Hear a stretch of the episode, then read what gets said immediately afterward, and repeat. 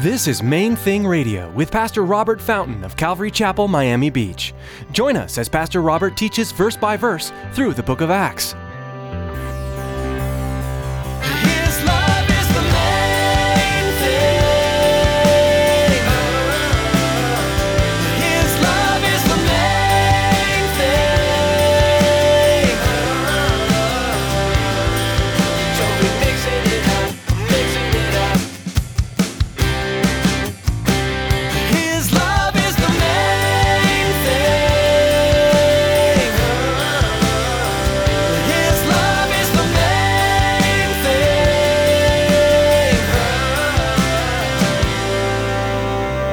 It seems, based on some of the historical writings, this was a common practice.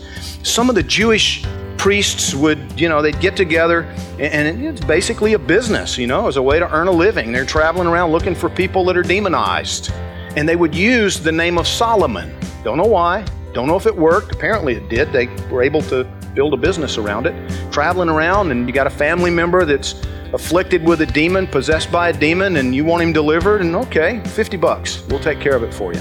There are many people out there trying to fleece the flock of God in order to increase their own riches. This has been going on ever since the beginning of the church. Today, Pastor Robert will be encouraging us to study the Word of God so that we can discern when someone is really a wolf in sheep's clothing. Stick around after today's message from Pastor Robert. I have quite a bit of information that I'd like to share with you our web address, podcast subscription information, and our contact information. Now, here's Pastor Robert with part three of today's message.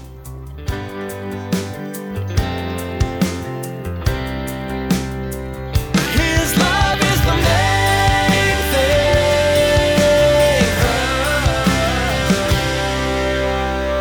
thing. Was there something special about the hem of Jesus' garment? No. No.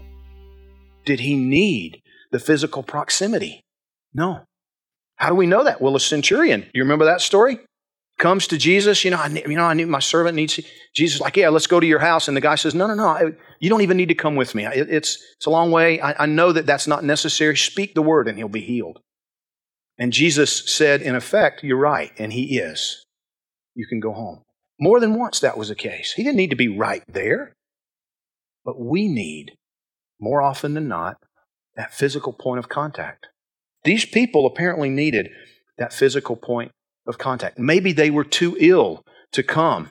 We don't know the whole story. We don't know everything. We just know that in this situation, God used unusual miracles to heal people and set them free. I am so fascinated by the fact that the demons left people because that's a personal choice. Do you understand that, that the demonic realm, we're talking about personal beings? We're not talking about negative energy. By the way, I'm going to digress again. I, I'm so convinced that, that we're getting close to the rapture of the church. Jesus is coming back. Look back at verse 11. It's human ignorance and greed at work.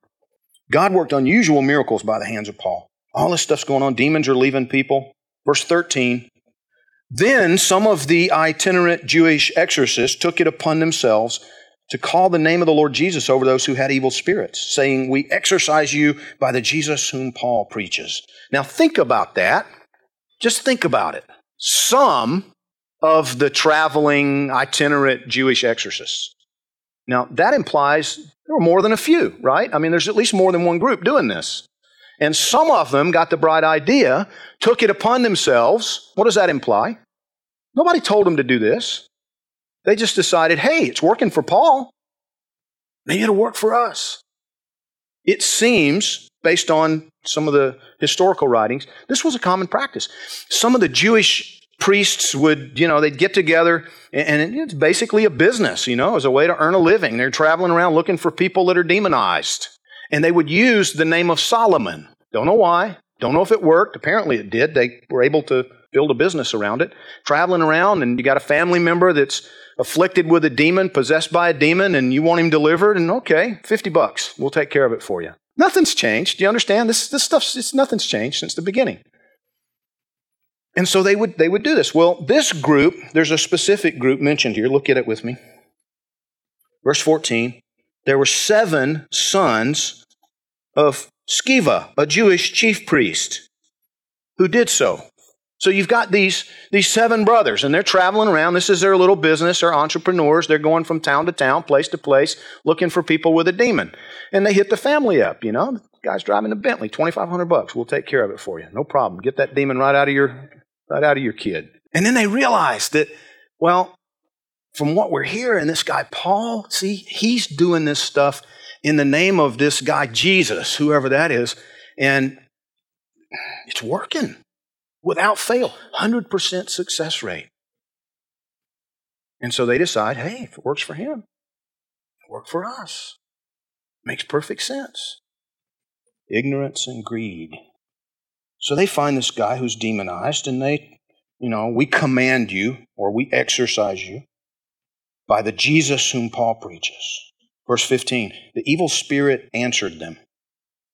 That's not a good sign. Right off the bat, he's talking back. You know, that's something that when, when we've got our, our kids are at the age, you know, we're realizing we need to start teaching them about, you know, a little bit more carefully about responding to authority. You know, how, how do you interact with a boss? You know, things like that. You realize that a lot of people never learn that?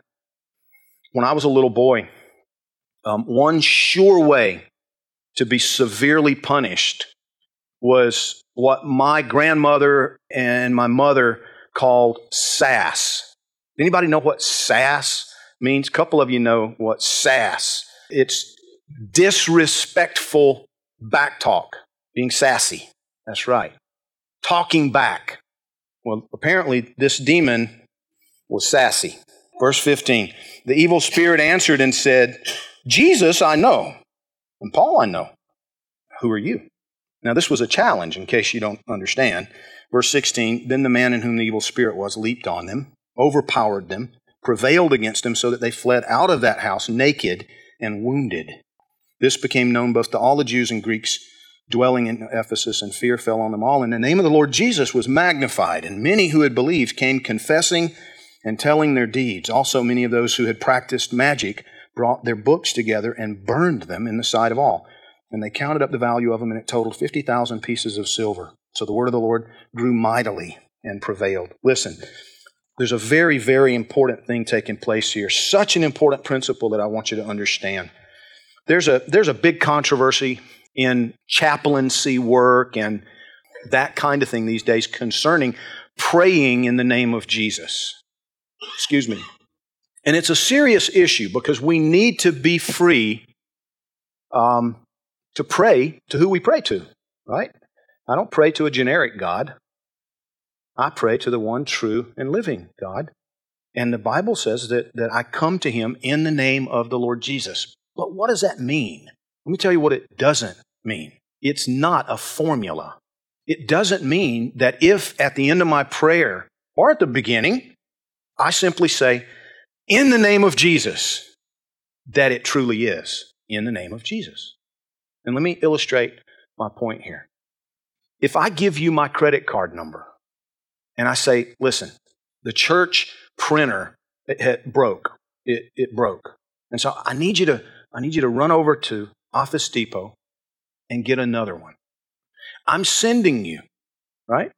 It's my representative, as a representative of Calvary Chapel, Miami Beach, more accurately, to buy a printer for the use of Calvary Chapel, Miami Beach, right? You're going to bring it back. We're going to put it in there. We're going to use it. Now, that's all well and good. But what if the next day you realize, I need a printer? I got his credit card number. Let me just go get a printer. And you go back and, and you're still in the name of, you know, Robert Fountain or in the name of Calvary Chapel, Miami Beach. You know, you got the credit card number, you're there, you know. You, is that legitimate? Shake your head this way. No, it's not. What do we call that? We call it fraud. We call it fraud. You have misrepresented yourself. You've presented yourself as being a representative of Calvary Chapel, Miami Beach, and you've got this, you've got the, you know, you've got this in right, you know, you got the credit card number, but no, you're not representing in that situation, in that instance, you're not representing Calvary Chapel, Miami Beach. Now, I'll give you another example. What if one of my kids decides to um, go to one of the neighbors, you know, and, and uh, borrow their car. My kids aren't old enough to drive, but just go with me on this. Use your imagination. my dad is really, really sick. He told me to come over. I need to take him to the doctor and, and, and I need to use your car. He told me to come and, and oh, yeah, sure, here's the keys. And he, and he goes off. And, and I had nothing to do with that. See, that it, now it's car theft. Even if he's just taking it for a joyride. He's misrepresented. There's a, do you understand what I'm driving at? Maybe I'm stretching the point a little bit, but there's a misrepresentation. There's a fraudulent representation. And, and see, here's the thing we do this as Christians all the time. We do it all the time in our prayers because we, we go to the Father with our own agenda and say we're representing the Lord Jesus. When in fact, what we're representing is our desire. Oh, God, you got to just, in the name of Jesus, I claim that $30 million lottery. In the name of Jesus. His love is the main thing.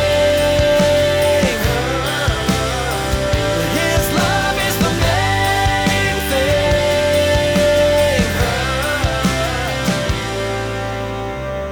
thing. We're so glad you joined us for today's edition of Main Thing Radio. Pastor Robert will be back with another message from God's Word soon. But in the meantime, we'd like to invite you to visit our website, mainthingradio.com. Right now, Pastor Robert would like to take a minute to tell you how you can support the ministry of Main Thing Radio. We are so blessed to be able to share God's written word through these broadcasts, and it's the generosity of people like you that makes it possible. Would you prayerfully consider partnering with us financially? Any amount is helpful and appreciated. And for any donation of $20 or more, we'll send you a copy of 30 Days, a 30 day practical introduction to reading the Bible by author Nicky Gumbel. You know, reading God's Word is an essential part of learning about Him and growing in your relationship, but the Bible can be a daunting book to tackle. This guide will give you 30 passages from both the Old Testament and the New Testament that are accompanied by helpful commentary and suggested prayers. It's designed to get you into the study of God's Word. And if you'd like more information, please visit mainthingradio.com and click donate at the top of the page. Thanks, Pastor Robert, and thanks for being part of what we do here. We hope you join us again for another edition of Main Thing Radio.